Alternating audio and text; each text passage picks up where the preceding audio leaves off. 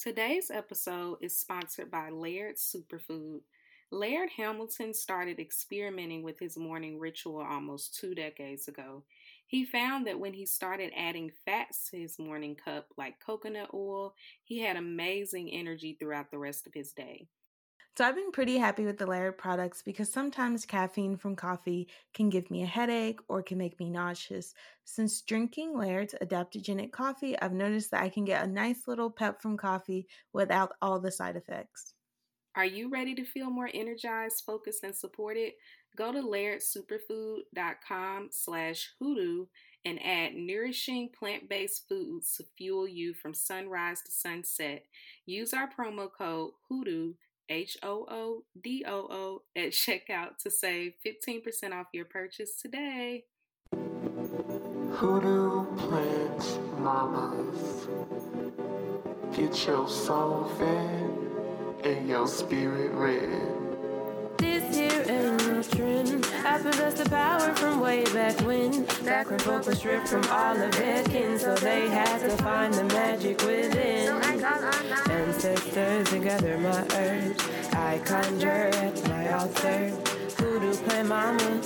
I manifest growth and I release trauma. Child, we just out here trying to water our plants and mind our business, you know? Everybody ain't from the deep south, man. Everybody can't have culture like us. Hey y'all, and welcome back to another episode of Hoodoo Plant Mamas. I am one of your co-hosts, Leah Nicole. And I'm Dani B. And today, Dani B, how are you doing? I am okay. Um, I'm good. I'm I'm better today. how are you? Um, I am good as well. Lately, I've been doing like a lot of writing stuff. Last week, I did my first reading ever. I was super nervous. I was like pacing in my house and sweating, but I think it went well. so I'm doing a call here because my friend was like, maybe you should do it on your podcast. So I'm looking for an agent.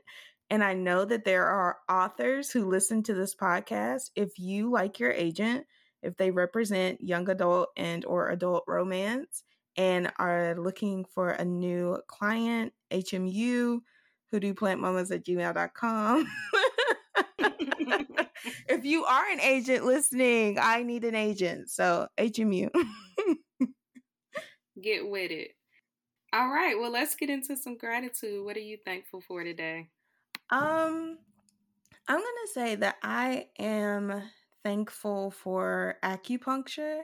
I started it in early February, so it's been about two months of sessions, and it has just completely transformed my body, my energy in a way that like modern medicine has not been able to for the past 4 years. So so yeah, I'm very grateful for that. So what are you thankful for? You know what? Before I get into what I'm thankful for, you just inspired me. You know, we got the podcast. I don't know who be listening, but I'm trying to move to DC. So if anybody that listen knows affordable housing in DC, hit us up at the email. But today, getting into my gratitude, I'm thankful to be here. I'm thankful for my body. My body, she's been through a lot these past few months. And it's like as soon as I turned 30, all hell broke loose. But I'm thankful that my body has persevered. I'm thankful for myself for being kinder to my body. And yeah, thank you, body. so today uh, I'm super excited to talk about what we're talking about today, which is Black excellence. It's something that I have been really struggling to like figure out what I want to say about it.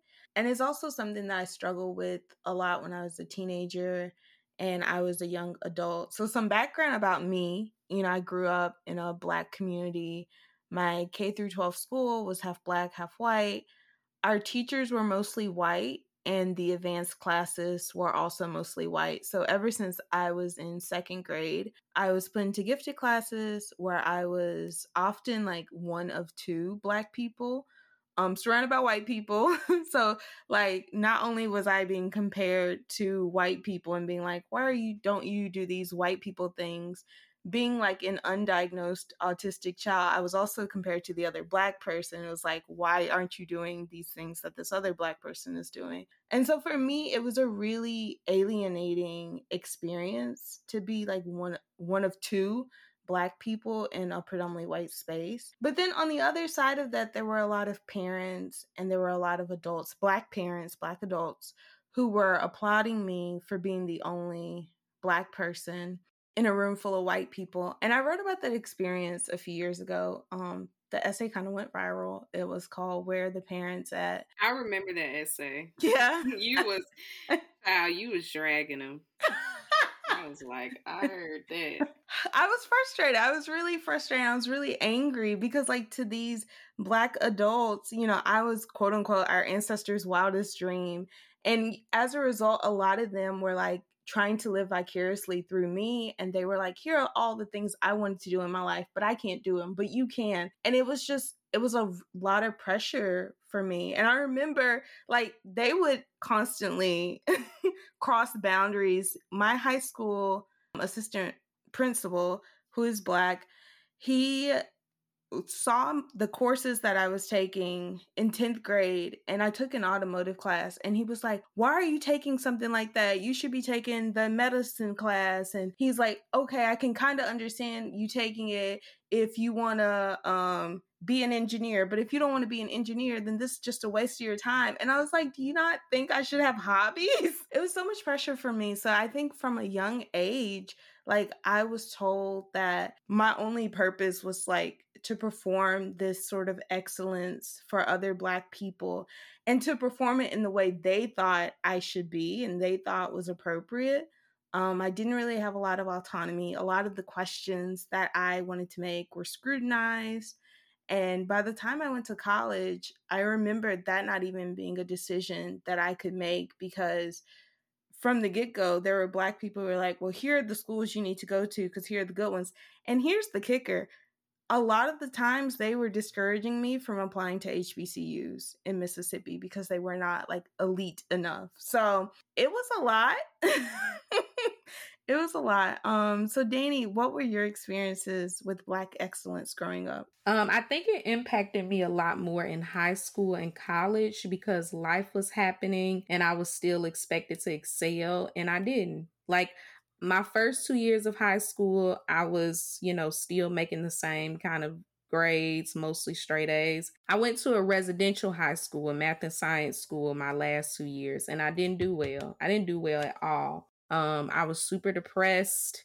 I don't I won't say it was a culture shock because there was enough, it was diverse enough where it wasn't like, you know, it wasn't like when I got to college where I just it was jarring but I just didn't feel as smart as the other kids. And, you know, that first grade that you're not really used to getting, it just kind of goes down here for there. You think you're a complete failure. And so my transition out of high school, I felt like a failure. I ended up getting sent back to my home school over one class because I had a C in it and they didn't think that I would get a B in time. It was traumatizing. I wanted graduation to be over. It's actually one of the top five worst experiences of my life.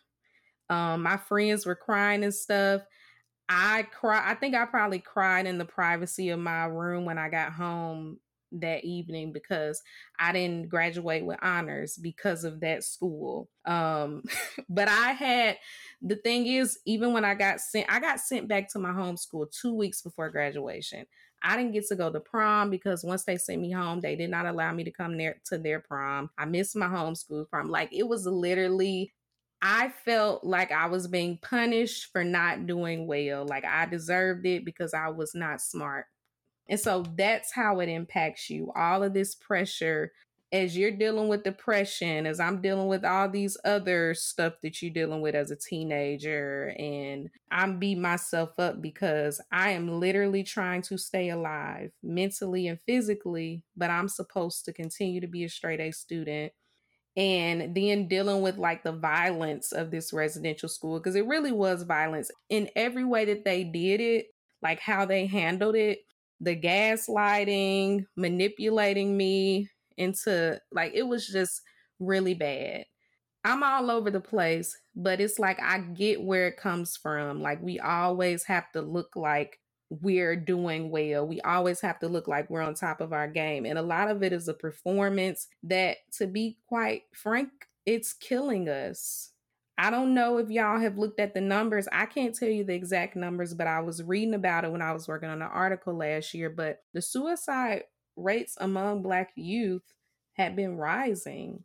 That is not simply like mental health stuff. We got to start being honest about this. It's like societal stuff. So, yeah, sometimes this shit kills. I'm not saying it's a bad thing, but I'm saying the pressure.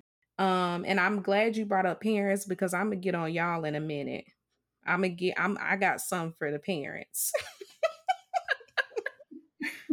I, I definitely agree with you. Like I remember being in high school and college. And I, I remember that first bad grade I got in college, and I was like, everybody was right. I don't belong here. I'm just going to fail. I'm not good at anything. Just the spiraling that happened. But overall, for me in college, I did do the things that I wanted to do. Um, I was one of two Black people who graduated with honors. I was the only black person who graduated magna cum laude and uh, Phi Beta Kappa, which is this honor that is only for 1% of college students in the US. So it was a really big deal. But even after accomplishing all of that, I just remember being exhausted. Like I didn't sleep, I had daily panic attacks. I was so stressed out, I would forget to eat. I was drinking a lot. Um, and I just was not taking really good care of myself. And I remember having all of these honors at graduation and people being like, well, now you got to get your master's and you got to get your PhD and you gotta, you got to keep going. And I'm like, I barely made it here. I know I got the grades, but it took so much out of me. I had to sacrifice so much of my well being to get to this point. And it felt like all people cared about was the degree all they cared about was the product and they did not care about me as a person. And that's really when I started to see like Black excellence is steeped in capitalism. Like it is a product of capitalism. You don't care about the kids and their mental health and how they're actually doing. You just care that they make Black people look good. You know, college. So we went to the same college. And I am two. I was two years ahead of you one of the things I did in college was that I overcommitted to extracurricular because I was struggling um, in my classes. And people actually assumed that I was like a A student when I was there. And it was like, no, I was like B, mostly B's with a few C's.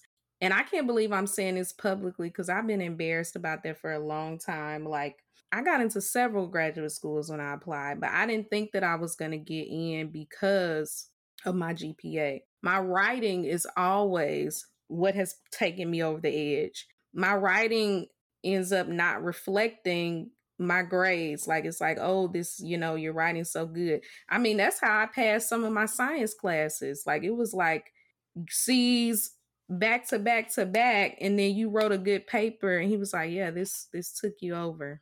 Yeah, because I was gonna fucking fail this class. Um and this is actually not y'all getting my business. This is the first time I've ever like talked about this really publicly for real. Like I was not no, I wasn't excelling as a college student. I just wasn't. I was doing all this extracurricular stuff. I was fucking fighting the school about diversity and how they were treating black people. And then they fucking made my life hell the last year that I had to deal with them. I think things start shifting for me was when I just started recognizing how harmful it was. And it's a lot to unlearn, especially with the news media and social media always uplifting it, always doing these 30 under 30 and 40 under 40. And a lot of Black folks, and especially HBCUs, prioritize STEM and deprioritize, you know, liberal arts. You can tell by the funding that they get. People will people will give all this money and then it'll only be for like STEM and engineering and all of that. Not agriculture, not liberal arts and, and writing, even though you need to know how to write, even though the people that we elevate as black culture like in black culture as like these freedom fighters and activists and wonderful writers who did so much. Their subject areas were liberal arts was writing was philosophy was psychology sociology. They were thinkers and deprioritizing things that allow us to think and look at the world in more nuanced ways, that is just as important. You can be an engineer and also have taken a fucking I don't know, psychology class. Maybe they already have to do that or take a sociology class. You can even major in sociology and still be an engineer but I think like this obsession with STEM, entrepreneurship, and all that, it's about like this ticket to generational wealth. And if we don't follow those paths, we're losers or we're wasting time. We're not honoring the people that came before us. I'm all for generational, like making sure that you are building a legacy where your descendants will be taken care of. But some of the generational wealth shit is giving capitalism in the worst way. You know what I mean? Everything is not about money. What else are you leaving behind? Generationally, what else are you doing for your descendants? How is your health? How is your your spiritual life? And so I also don't like what this does to children. I saw a thread on Twitter not too long ago, maybe a few months ago, and these black these black parents were saying like yeah when my kid goes to college or i've already been talking to them about this they have four options to major in and that's and they can just choose one all of it was STEM. And they were trying to make this point where they're helping them and they don't want to set them up for failure, like all these other people that went and majored in psychology and English, and now they don't have a job or they're not making any money. And it's like, I'm sorry, but that can happen in literally any major especially if you force your child to do it and they're not very good at it. This is what I have to say about that. I'm not a parent, but I've been a kid before because I get tired of people saying, like, um, people that ain't parents ain't got no right to speak on it. Your kids are not to be kids forever. Like, they're to remember when you killed their imagination. They're to remember when you put them in a box and the frontal lobe ain't fully developed yet. But once they become adults, once they have other options, once they start seeing that therapist and or talking to other people, talking to friends and realizing that what my parents did to me was cruel, you're going to have to deal with that. You're going to have to deal with that. Your kid ain't going to always be what they are now. There's there there'll be resentment. They might not even fool with you. And once they become grown, how many how many people have we saw that are now successful in another career start off in as an engineer or a doctor or something and then decided I hate this. I'm going to do what I wanted to do in the first place. They can always change their mind, but to like limit your children, let me tell you something. That one your ancestors' wildest dreams because at the very root of their enslavement was limiting their imagination. We don't want you to read because we don't want you to ever think about anything outside of this. We don't want you to, you know, take you know, I know that you like poetry, but you're not going to take that poetry class because we want you to do this. I don't see how you wouldn't see the connection it's incredibly cruel to do that to children, to limit them and to limit their ability to make their own choices about the life they want to live. Because I am 30 years old and I'm still struggling to validate myself. You know, sometimes when I'm going through something, or even before I got my job now, and I was like struggling with finding a job, I remember saying, you know, you should have been a doctor. If you had gotten your PhD, you wouldn't be going through this. Or you're you're just like a a joke. Look at your classmates. Look at what they're doing. They're doctors, they're traveling, they're nurses, they're this, they're that. And it's like That's not fair. That's not fair to ourselves. The fact of the matter is, regardless of what your career is, we all deserve to be able to take care of ourselves. We all deserve to be treated with dignity, and we're all contributing something beautiful to the world. I'm going to stop there, but I just be getting upset about it with this thing with kids. Like, the kids, this is why we say children are the most oppressed group. Look at all this legislation literally trying to destroy trans children and trying to make everything about them protecting children when really y'all y'all are really at this point I just feel like y'all trying to wipe them off the face of the earth. That's the energy that is giving. People people that do all this violent shit in the name of children, y'all do not care about children. You don't. You hate them. You're right. They do hate them. Um, and they're also like, they will literally ban a book just because it has a person of color in there, especially if it's a black person. And I think about the violence of that because the first time I read a black girl as a main character, I was 24 years old. And I had been reading books since I was five. So it's messed up. Um, so you covered a lot, but I want to go back and talk about the dangers of deprioritizing the liberal arts. So, something that I've noticed is that pretty much all the black people that we went to college with that majored in STEM, they all follow Umar Johnson. They all believe like he is this beacon of black liberation one thing about liberal arts, about sociology, about cultural theory is that you get a nuanced understanding of the world. And for us, we have learned like sometimes Umar Johnson is right, especially when it comes to white supremacy, he tends to be right. And so I think for these black STEM majors, they see like, oh, he's right about white supremacy. Therefore, he must be right about all these other things. But we know that like just because he's right about white supremacy, that doesn't mean he is right about the solution to it, which for him, the solution is black patriarchy. What I'm seeing from a lot of our like fellow classmates is that they're mistaking black oppression or black patriarchy, where black cis hetero men get to be in that position of power that white men have always been in, they're mistaking that for liberation. And so, something else that you brought up, I think you're right. I think a lot of people think that their child owes them um, for being born, and your child doesn't owe you anything. And I think that's really hard for people to get through their brain. Your child doesn't owe you anything. And it's not your child's fault, like whatever frustrations you have with them. I also see that too. Like, parents will be like, You don't understand. My child gets on my nerves. My child is this, this, and this. And I'm like, I think it can be incredibly frustrating to be a parent, especially if you're a single parent and you have to raise a child by yourself. That is not fair to you. And at the same time, it is not your child's fault. It is a lot of different systems at play. And I think it's really easy to blame children, but it is not, it's not your child's fault.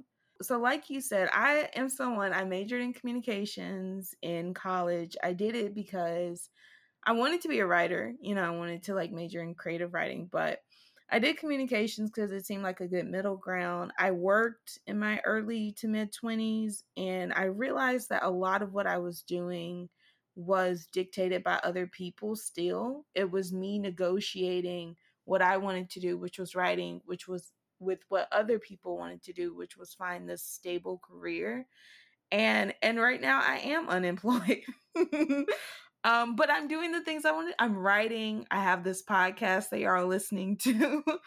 um, I'm doing the things that I want to do, even if it does not mean I will be financially secure. But I am comfortable right now, so for me, it's worth it.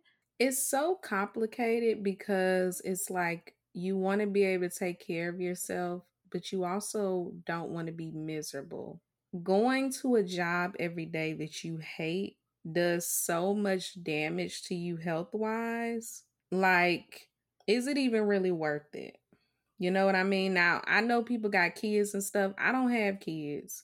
I got siblings and I got a nephew who, you know, gets my money when I spend spend it on them. Um and always a little bit too much.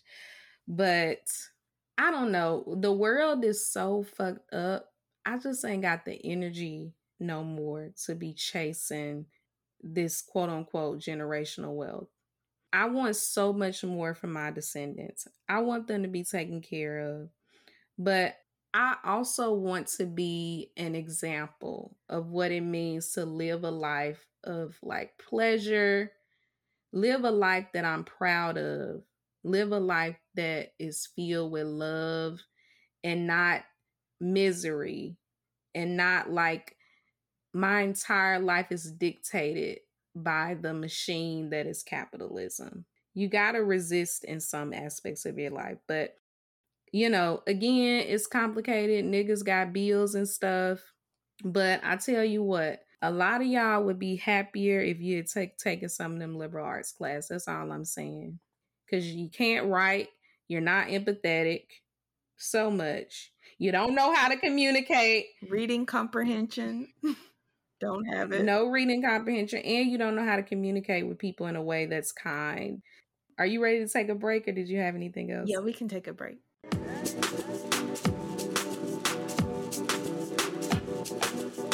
Thank y'all for tuning in to our show. If you want to support us, you can rate and review us on Spotify and Apple Podcasts.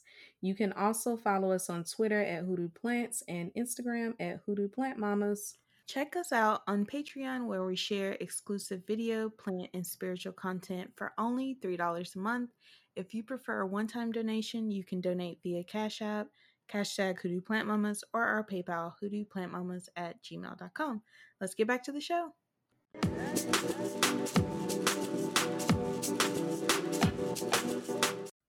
So, to expand on our earlier conversation, you shared this article with me um, essentially about how Black excellence ruins art.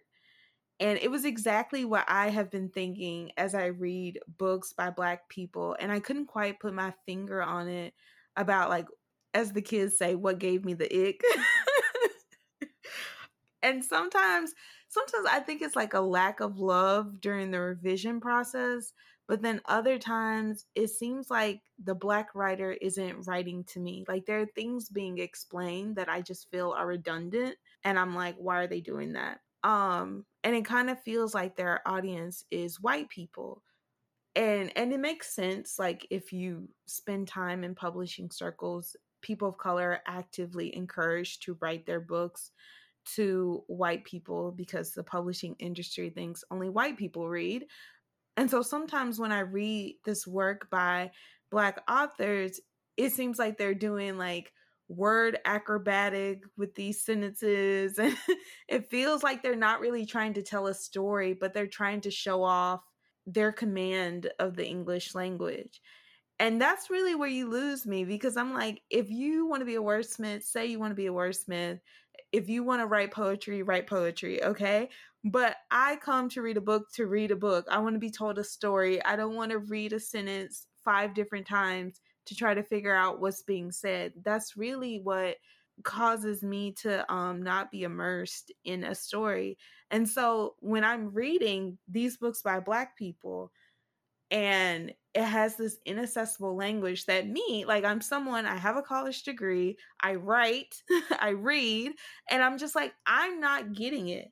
I feel like at that point, if I'm a peer and I'm confused, I think that that's really a call for the writer to rewrite and rework, or it's a call for the writer to be honest about who their audience is and that it's not me. I really wish a lot more authors would be honest about that because I would save me time reading their books. But yeah, I feel like a lot of this kind of comes from writers who are afraid of not seeming smart.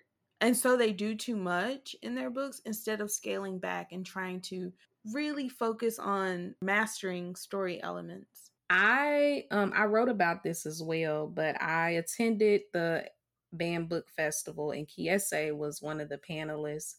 And I don't even remember the question or exactly what he said, so I'm prayer so I'm paraphrasing. He talked about this idea of writing to the people who are actively working against you. And he used the example of some work that he's working on now. He showed a friend, and the friend was like, No, because he was essentially writing to, he said, Tate Reeves versus writing about, let's say, his grandmama's garden, which is still kind of connected to Tate Reeves because when you think about systemically, like what the powers that be that Tate Reeves represents, how it impacts our relationship to the land, to our gardens, um, to our bodies, to the landscape, whatever in general. He said it much better than that. So, what he said after he made that point was that, like, you know, if I was to write a book that was like an open letter to Tate Reeves, y'all would buy that shit. Like, that shit would blow up. And he's exactly right. Those books sell. You know what I mean? That's why we get the how to be an anti racist. That's why we get the how to talk about race books that end up on a bestseller. And that ain't no shade to the authors. Do whatever your soul permits. I'm not doing that labor. Um, and I'm not, you know, I'm not going to center that in my work in such a prominent way where the work is no longer for the people I love and the people who love me. To me, it feels so exhausting, like the performance for people who don't love you who are and who are actively working against your entire existence. No amount of books is going to change a racist mind because the problem is not the individual racism. The problem is systemic racism. And the people that need to be reading the book are the people that are making these this legislation, like legislation happening here that's attempting to purge voters in Mississippi, they they are actively working to disenfranchise black voters. They are actively working to make sure that trans people and queer people cannot exist here at all. Like they don't want this place livable for anybody but white folks with money. And I'm not wasting my time, my mental labor to try to write books that they ain't never going to read and that they never going to care about. You know what I mean? to your comment about um the words and, and sentence acrobatics you know i love pretty sentences you know um Kiese is one that writes pretty sentences, but you could tell that he worked on that sentence for a long time. He revised it, he redid it, he played with it, and then we get something that's so lush and beautiful, in my opinion. Um, and I just love the creativity of it. I do know that some writers, it can get excessive. And to be fair, I ain't gonna say no names because I don't want to upset nobody. But a lot of our classic black literary faves had a bad habit of that. Like there are some classics I simply cannot read. I can't. I've tried, I forced myself. I've reread, you know, Toni Morrison said you supposed to be rereading pages over again. That's reading. Well, I tried and I just couldn't, mother. Like I really did. I read the page five times and I still was at the end with a head full of just tumbleweed. I didn't know what was going on. And that's okay, you know? But I get why they did that. They were working against so much. And I get why maybe some people do, maybe they feel like they have to do that as well. But sometimes it comes across as pretentious. And I don't believe everybody's doing it because, like, I think some people legitimately want to, they want to do whatever it takes to get into publishing, to sell a book. And I ain't mad at it. You know, it's putting money in what performing for white acceptance in in publishing in any type of art. That's where the money is and I ain't mad at y'all. I just ain't doing it because I ain't got it in me. I ain't built like that. But yeah, I, I totally get what you mean. And I think it's a lot to unpack. And I think that obviously all of that is tied into this need to be excellent, but excellent for who? So, a few years ago, I started trying to write in a simpler style and really think about my audience and who I was trying to connect to. And a lot of the reason was like in college, I was taught to write, you know, do the word acrobatics, throw in all these big words and stuff, write to a certain audience. And then when I started writing publicly, like on a blog, that was when I was getting a lot of pushback like, what does this word mean? What does that mean? And instead of getting frustrated and being like, Google it, I was like, maybe I should be explaining these things because I had been to college, I had learned those things in a college setting not everyone had like like we said earlier, not everyone has taken a liberal arts class, so not everyone knows and understands um, cultural concepts. And so I was really trying to break down on my writing and write in a way that was straightforward, that was easy to understand. And it seems simple, like it seems like it should be easy to write straightforward. But when you try to write that way in a way that the audience can understand, in a way that can be poetic and beautiful, like we said, like Kiese does, that's like my goal is to kind of write like him but when you it's it's very hard it's a, it's extremely hard and so lately i have been calling myself a community storyteller because i feel like that's what i'm trying to do i'm trying to tell stories for the community i want to be understood i want people to feel or learn or delight in my stories and in order to do that i have to make it easy for them to understand. And I don't think that that makes me a lesser writer than those whose audiences are for white people or for the black elite. And and don't get me wrong, I think if you want to write your fancy sentences, it is definitely your right, but I think I would prefer you be honest about who those fancy sentences are for. Preach. Um so first of all, I love that you call yourself a community storyteller cuz when I think about it, I see a lot of black folks that even if they don't name it, like I think that's what they are, and I like the idea of naming it. Um, I will say I have I have been reading a lot about writing. I've been reading Julie Cameron, who writes a lot about writing, um, and just like thinking about the ways we overthink engaging in writing, engaging in any kind of art. Because I'm gonna, I, I feel like all artists go through this and, you know, the most annoying thing a person can say to you when you might feel like you're having a blockage when it comes to your art is just do it. Just do it, right? That feels like if I could just do it, I would. Like it makes you want to curse them out. But at the same time, just fucking do it.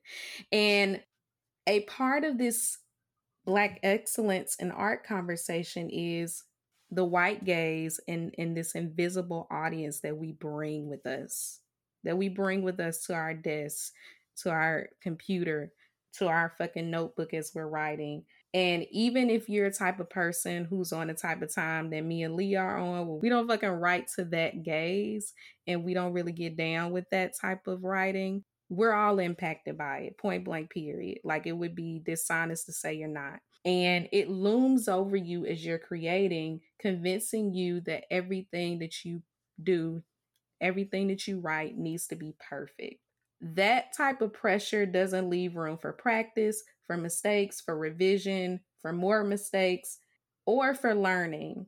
All of that is a part of creating art. And I've been thinking a lot about that because one thing that Julie says in the book and what other writers have said is that you need to just show up to the fucking page and write like no one is ever going to read it. Just do the shitty first draft. Just write whatever is coming out of your head, even if it sounds, even if you think it sounds weird or you don't like it or that's a bad sentence. Let the sentence be bad and put that fake ass audience or those people or that big ass white man standing over you telling you that you're never going to be a real writer, put them in a jar and throw it in the trash can. Like, and do it. This is a self drag. I'm telling you because I've been writing and I have been having to say, tell myself that because it's true. I think that that, you know, doing that, pushing back against that audience or that person that you created that's looming over you. It will maybe help with like not feeling like you gotta use unnecessarily big words. My thing with like the money words is intention. I wrote a short story one time and I used some kind of word. It wasn't a huge word, but it definitely was like, it was random to the story. It did not fit. And my friend was like, okay, did you say that or did the character say that? Because it's giving Dani. And I was like, yeah, is the word necessary? Is that something the character would say? Sometimes the character just like that. If you if you've read Long Division, uh, and you know who Lavander Peel is, you know that he the type of nigga that be using money words for no reason in a conversation. That's who that character is. That's what we learn about that character. That's not a surprise. And some of the stuff that he say, you might have to, as a grown ass person, go Google it. That's who he is. But if you writing about mama and her, you know, that live out in the country and gardens and all that kind of stuff, and she saying some random word that you know that she would never say, get real. Like the shorter version of what was really long is like pushing back against black excellence in art is really about getting rid of that audience that you created in your mind. I know that it pisses you off. It pissed me off listening to this white lady tell me this on this audiobook, but just fucking do it. Fuck all that other stuff. Your art matters. What you have to say matters. And nobody's going to see that shit but you. If you decide that it's not good enough, like if you decide you don't want to get it published, fine. But give yourself an opportunity to just be free and play with it and and say whatever you want to say create whatever characters you want to create and then go from there I just want to say I got that same advice, but I got it from Toni Morrison in her documentary, The Pieces I Am. And she said, Don't be afraid to write a bad draft. But even for her, she said it took her, I think it was Sula. It wasn't her, it took her a few books before she got over that every single sentence I write needs to be perfect. But even for someone like Toni Morrison has a Nobel Prize, like that is something that she had to learn. Like you can write a bad book and you can always fix it later.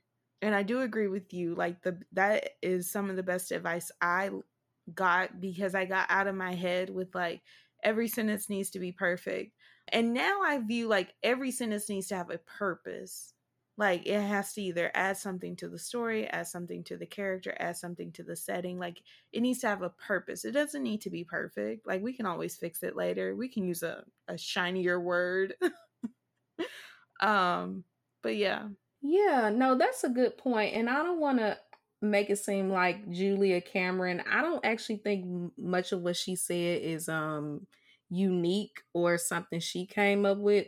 I just got this audiobook for free so that's what I'm listening to, and it's been helpful. But I'm glad you mentioned Toni Morrison because one thing I think about a lot is that I do think Toni Morrison, she she talked about writing in between doing things in the kitchen, taking a piece of paper, just writing like her stories when they came to mind. You know what I mean? And ain't no telling what that looked like. I guarantee you, whatever she wrote on those little bitty pieces of paper that she was just grabbing throughout the day, it probably don't look nothing like what it looked like when it was the final product. So she's a person. Kiese is a person because he talks about revision all the time.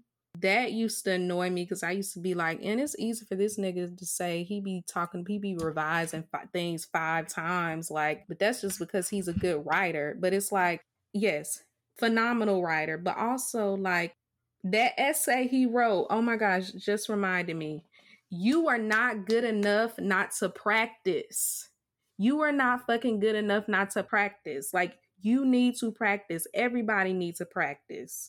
And whatever you do, that is how you get better. I wanted to say I definitely agree with you. I think a lot of times we see the things that these writers do and how great they are, but we don't see the work behind it. I was reading this thread on Twitter and it was talking about how it takes a village to create a book. Like, yes, the author comes up with the idea, but it goes through dozens of hands, dozens of revisions before you get the final product. And, you know, for me as a writer, like I am someone who now, as a writer, a lot of times when I submit to these places, it's almost a clean copy of a draft. But that comes from 15 years of practicing writing and that comes from a lot of forethought and a lot of planning before I even put words on the page. And it also comes from years of developing my craft. So I think a lot of what we see comes from years and years and years of practice that you don't see. And so I think a lot of times, like, if you are a writer, just take it easy on yourself. Have fun. I think that's something that's really missing a lot from discussions of like craft and writing, have fun when you write. Writing should be fun. oh, and I think a lot of times because of capitalism, because of the pressure to be black and to be excellent, we have lost sight of that. And so, yeah, that's all I have. Well, cool. Thank you for bringing this conversation, um, you know, to light for us to discuss. Clearly, I had more thoughts than I thought I had because I had a lot of feelings. Like, this was a lot of feelings, and I didn't realize that this has greatly impacted my life. All right, y'all. If you like this episode, you can like, rate, and review Hoodoo Plant Mamas on Spotify and Apple Podcasts.